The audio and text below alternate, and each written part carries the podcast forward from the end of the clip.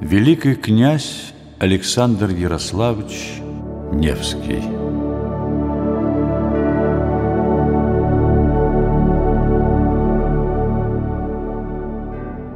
Древняя Русь, как и Византия, в XIII веке испытала на себе удары крестоносцев. Еще в 1207 году папа Иннокентий III, воодушевленный захватом Константинополя, обратился к русским князьям с посланием. В нем он описывал Византию в самом жалком виде, уверяя, что церковная зависимость от этой униженной нации недостойна славного русского народа. Он призывал русскую православную церковь, называя ее дочерью, вернуться к своей матери – церкви римской. Однако папское послание осталось без ответа. Сначала междуусобная брань не давала князьям задуматься о судьбе церкви, а затем и страшное нашествие монгольских кочевников.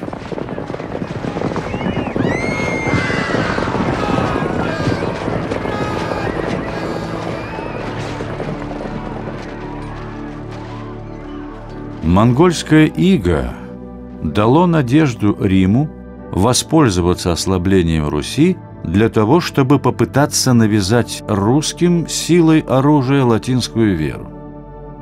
В 1237 году папа объявляет новый крестовый поход для обращения в латинство северных областей, обещая всем его участникам отпущение грехов. Наступление на Русь началось сразу с нескольких сторон. И лишь благодаря подвигу Александра северо-западное княжество удалось сохранить в составе русского государства. Александр был сыном великого князя Ярослава Всеволодовича и родился в Переяславле-Залесском 30 мая 1219 года. С ранней юности он был посажен своим отцом княжить в Новгороде, единственном крупном княжестве, избежавшем разорения. Однако вскоре после нашествия монгол в Новгород прибыли ханские слуги и потребовали с новгородцев такой же дани, как и с покоренных русских земель. Одновременно с этим началось вторжение в северо-западное княжество крестоносцев. Сражаться одновременно на два фронта было невозможно. Александр предпочел подчиниться верховной власти хана и, не оказывая сопротивления монголам, согласился платить дань. Такое решение объясняется тем, что ханы брали дань, но не вмешивались во внутреннюю жизнь Руси и ее церкви. Цель же соседей рыцарей – состояла не только в том, чтобы привести русских под власть папы, но и основать новую Латинскую империю, разрушив русскую государственность. Немецкие рыцари стремились сломить православный Новгород точно так же, как их собратья-крестоносцы на юге сломили православный Константинополь.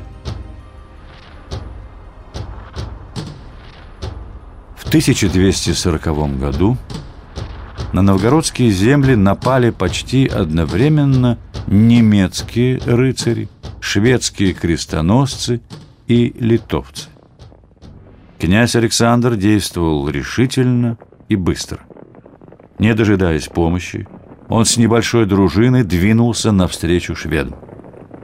Шведы не сомневались в своей победе, зная о своем превосходстве над новгородским войском.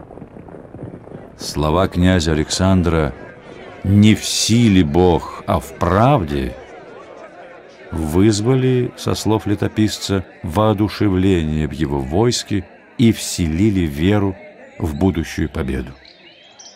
Рано утром, подойдя незаметно к стану врага, Александр ударил по беспечным шведам.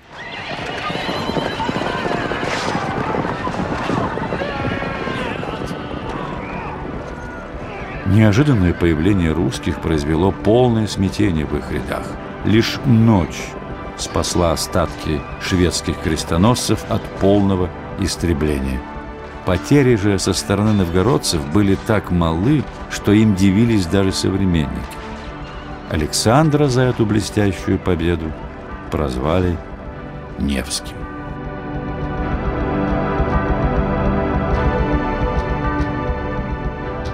Воспользовавшись отсутствием князя, немецкие рыцари захватили псковские земли и подошли к Новгороду. В 30 километрах от столицы своего княжества Александр остановил немцев, а затем освободил от них и Псков.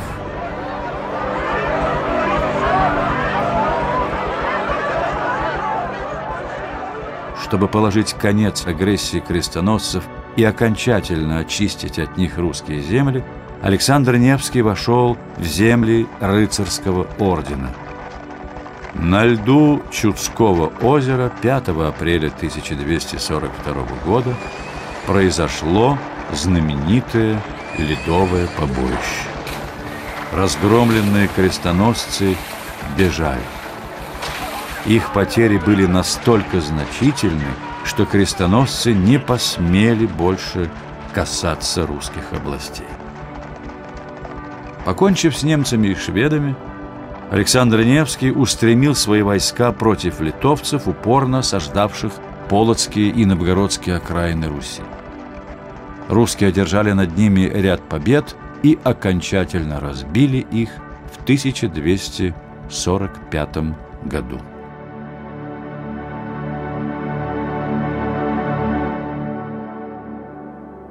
В 26 лет Александр Невский стал великим князем Владимирским.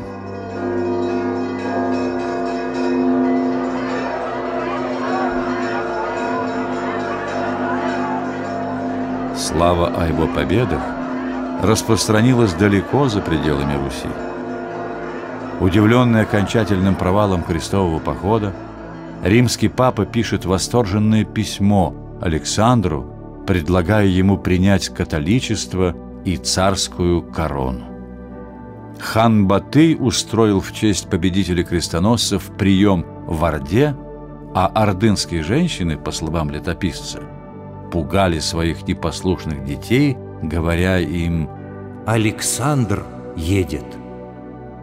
Ценой внешней покорности жестокой власти хана Александр Ярославич сохранил и укрепил внутреннюю духовную силу Руси для будущей победы над ордынским игом.